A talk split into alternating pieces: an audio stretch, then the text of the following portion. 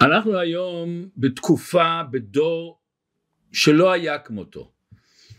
המחלוקות הגדולות בין הערבים לעם ישראל. מה באמת הריב הזה על הר ישראל? מה באמת המחלוקת הגדולה הזאת על ירושלים? מה העומק? מה העומק של המאורעות? מה מסתתר מאחורי זה על ירושלים, על אל, על אל-אקצא? מה זה אומר לנו? אז בואו נשאל שאלה ראשונה מעניינת מאוד. כמה פעמים מופיעה המילה ירושלים בקוראן? ויש כאן סיפור מעניין, בשנת 1997 הרב ישראל מאיר לאו נסע לקהיר, הרב הראשי לישראל נסע לקהיר לפגישה עם הנשיא מצרים מובארק והוא ביקר גם אצל המופתי הגדול של מצרים שייח' אל עזר הוא היה הנציג הדתי הבכיר ביותר של מצרים. דיברו על הצורך בשלום, באחדות, באהבה. ואז הרב לאו שואל את אותו האדם החשוב הזה המופתי הגדול הזה אולי אתה מגיע לביקור בירושלים? אני מבטיח לך שאני אקבל אותך בכבוד רב כמו שפה נתתם לי את הכבוד. היה לו תשובה חדה בשום אופן לא. ואז הרב לאו עושה לו סימן למה לא זה אומר על הדרכון שלי יהיה מוטבע רק חותמת של מדינה פלסטינאית. לא יהיה בשום פנים חותמת של המדינה של ישראל. למה? הוא אומר גנבת את, גנבתם את ירושלים מהמוסלמים. אבל הוא יהודי חכם אומר לו תשמע לפני שפגשתי אותך עשיתי עליך קצת שיעורי בית. אני יודע שיש לך דוקטורט בדקתי מה הדוקטורט שלך היה ועשית דוקטורט על יהדות יהודים בקוראן אז אני מסיק שאתה לא יודע רק על האסלאם אתה יודע הרבה על היהדות גם אני יודע קצת על היהדות, על האסלאם אני באמת לא יודע. ואז יש לי אליך שאלה קטנה, כמה פעמים מופיעה המילה ירושלים בקוראן? אנחנו מדברים על עיר הקודש, אתם אומרים שגנבו אותה, בטוח שהקוראן מדבר על ירושלים. היה שקט, ואני לא ויתרתי. אמרתי לו בתנ"ך שלנו מופיעה המילה ירושלים והמילה ציון שזה המילה הנרדפת שלה 821 פעמים כמה פעמים מופיעה אצלכם? אף פעם, אף פעם שוק. אני זוכר פעם ראשונה ששמעתי את זה לפני הרבה שנים הייתי בשוק.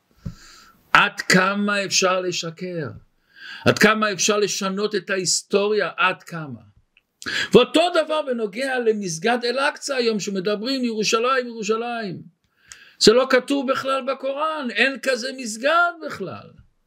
במקורות האסלאמיים הקדומים מסגד אל-אקצא שזה נקרא מסגד הרחוק יש המסגד להבדיל הקרוב ומסגד הרחוק.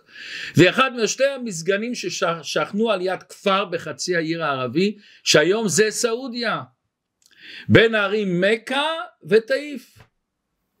היה מסגד אחד שנקרא אל עדנה שזה המסגד הקרוב היה עוד מסגד אל אקצה שזה המסגד הרחוק זה לא היה בכלל בירושלים. איפה ירושלים? בסעודיה. חמישים שנה אחרי מות מוחמד בשנת 682 לספירה בגלל שמדמי דמשק היה שם סכסוך לא נתנו להם לבוא למכה לא היה להם ברירה אז הם בחרו בירושלים לבנות שם מסגד. אז בנו רק את המסגד. מה זה קשור למוחמד בכלל מה שהם אומרים להם? עוד יותר גם הבניין הזה שבנו זה בדרום המתחם בכלל המסגד הזה נבנה בשנת 705 והמשיכו הלאה. בכל המפות העתיקות וגם המופתי הגדול חאג'ה אמיל אל חוסני בשנת 1924 גם הוא כתב המסגד הזה בכלל בדרום זה בכלל לא במקום שהם אומרים. יש פתגם ערבי נדמה לי שאומרים שקרן צריך זיכרון טוב כאן שאם הוא לא זוכר את השקרים שלו והוא לא זוכר למי הוא סיפר מה איזה שקר הוא מסבך את עצמו אז מה באמת המלחמה העצומה הזאת מה למה יש להם רצון כל כך לשנות את ההיסטוריה ואנחנו רואים אפילו היום דבר נורא, אפילו את השואה יש היום מכחישי שואה השם ישמור. על אחת כמה וכמה דבר שקרה יותר מוקדם. אז בואו נחזור לפרשת השבוע, פרשת בחוקותיי. אומר הקדוש ברוך הוא ונתתי שלום בארץ ושכבתם ואין מחריד והשבתתי חיה רעה מן הארץ וחבר לא תעבור בארצכם. הרבה מפרשים אומרים שזה הולך על ביאת המשיח. ונתתי שלום בארץ ושכבתם ואין מחריד. מה צריך להגיד את זה? הרי כתוב הפסוק לפני זה וישבתם לבטח בארצכם. יש שני סוגי שלום יש לנו שלום בין איש לרעהו, בין אדם לרעהו, בין איש לאישה אהבה, שלום ורעות, ויש עוד שלום בינינו לבין השכנים שלנו.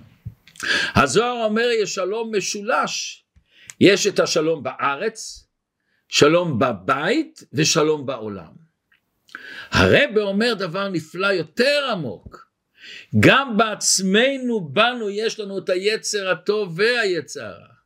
אומר הרב השלום צריך להיות בין היצר הטוב והיצר הרע ששניהם התבטלו שגם היצר הרע הוא בטל היצר הטוב. כמו שכתוב בכל לבבך בשני יצריך. עכשיו באה השאלה הגדולה למה באמת כשהמשיח יבוא למה באמת צריך לבוא לארץ? למה לא ניסע לאמריקה לארץ האפשרויות העצומות? או שכל אחד יבחר לעצמו המקום הכי טוב שלום, שלווה, יהיה ברכה, יהיה שפע, יהיה בריאות, מכל טוב. למה צריך לבוא לארץ ישראל? מה בכלל הקשר הזה בעם ישראל לארץ ישראל? כשמתבוננים כל מקום למה הקשר שלו? למדינה ששם הוא נולד. עם ישראל לא התחיל בארץ ישראל בכלל. עם ישראל איפה התחיל? אברהם אבינו, אנחנו יודעים, הוא לא היה בארץ. אשר אומר לו לך לך מארצך ומלאותך ומבית אביך אל הארץ אשר הרקע בכלל זה ארץ ישראל לא היה שם. אז מה הקשר שלנו לעם ישראל?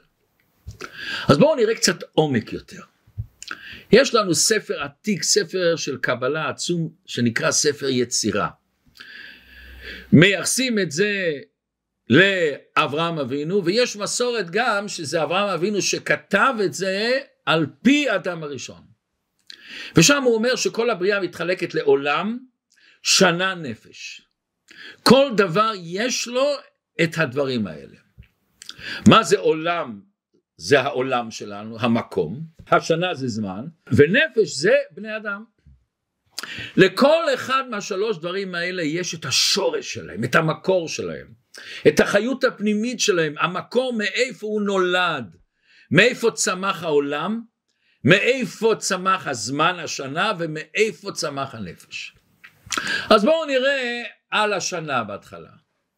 מה המקור של השנה? מיד עולה לנו בראש ראש השנה.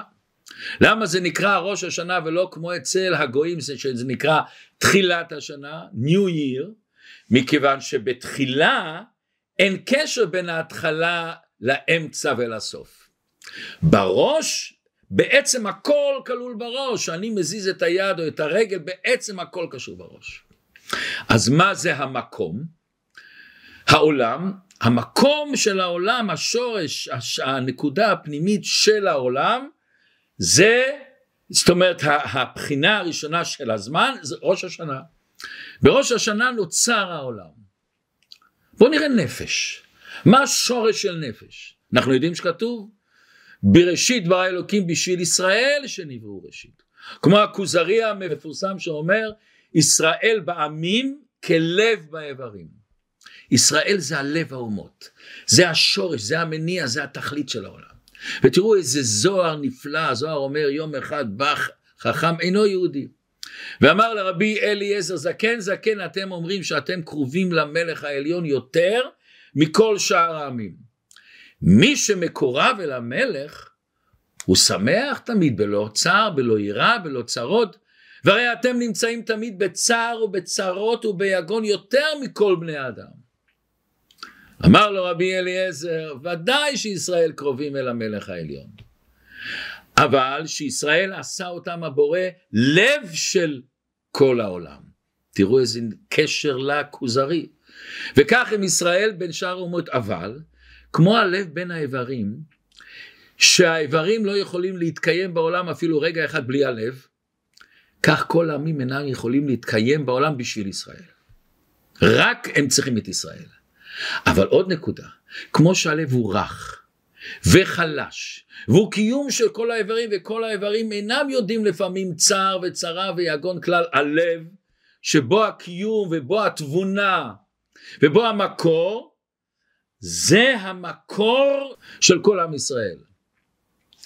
עכשיו בואו נראה לעולם. מה השורש של העולם? מה המקור של העולם?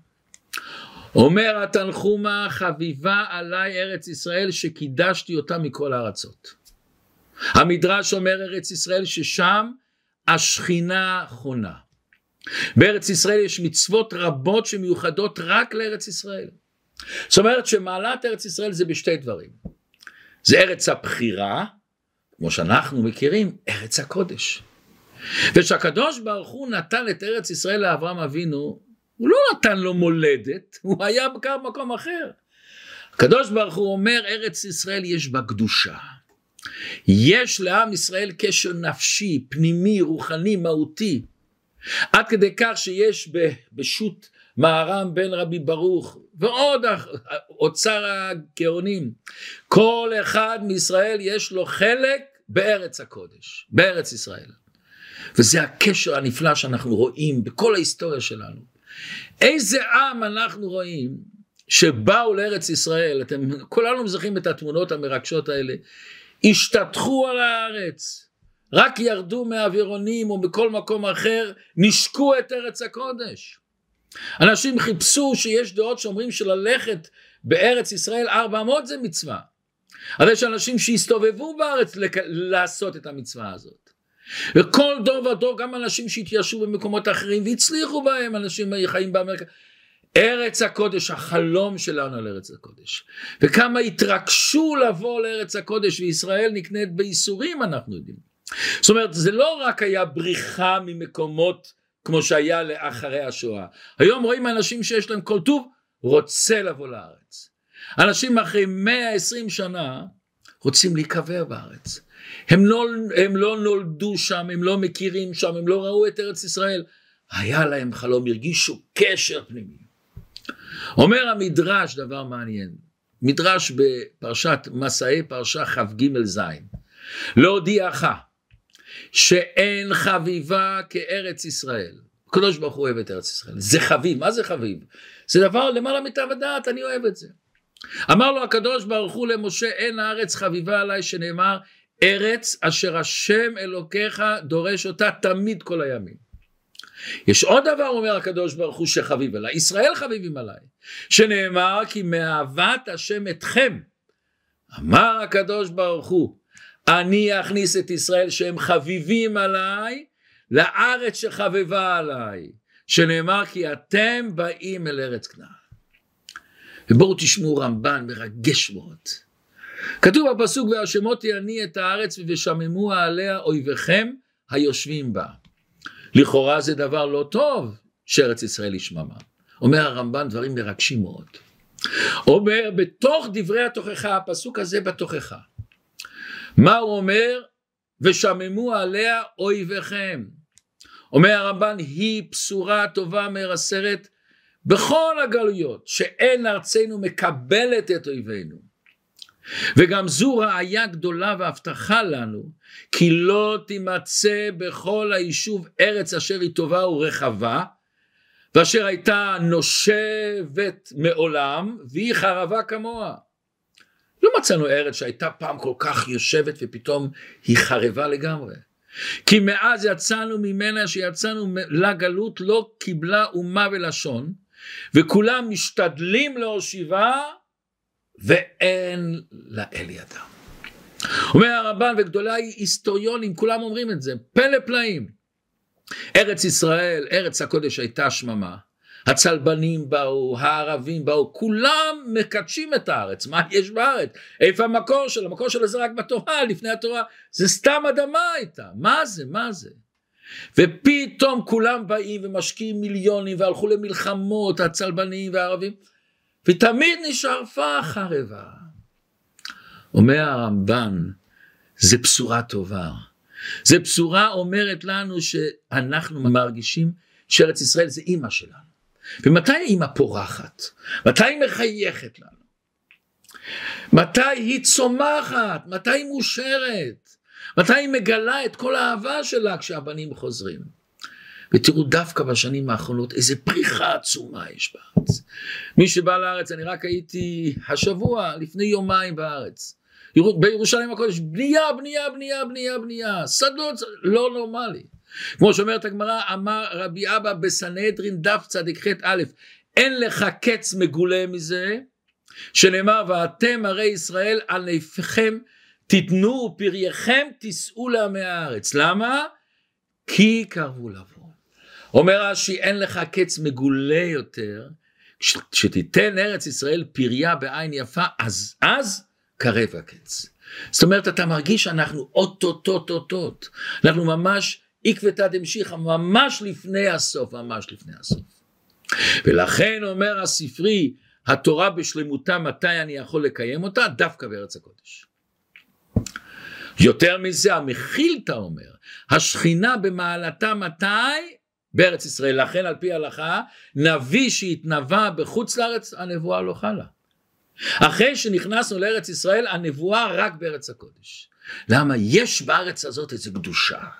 יש בארץ הזאת איזו חביבות שהקדוש ברוך הוא השרה את שכינתה.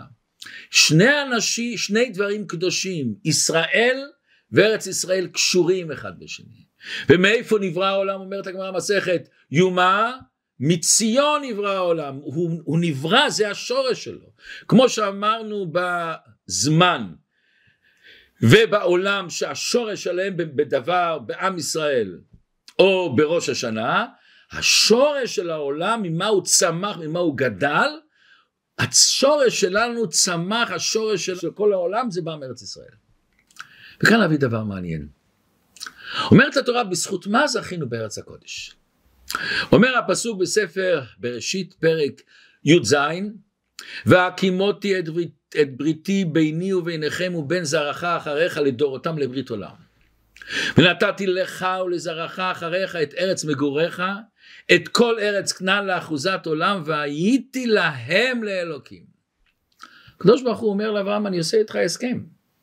חוזה נצחי. ארץ ישראל זה שלכם. גם שאתם לא שמה זה שלכם, יש לכם בעלות. אבל ממשיך הפסוק, באותו המשך ממשיך הפסוק ואומר, שהשם אומר לאברהם, אבל רגע, רגע, יש כאן הסכם, יש כאן ברית. מה הברית? מה אתה צריך לעשות? ואתה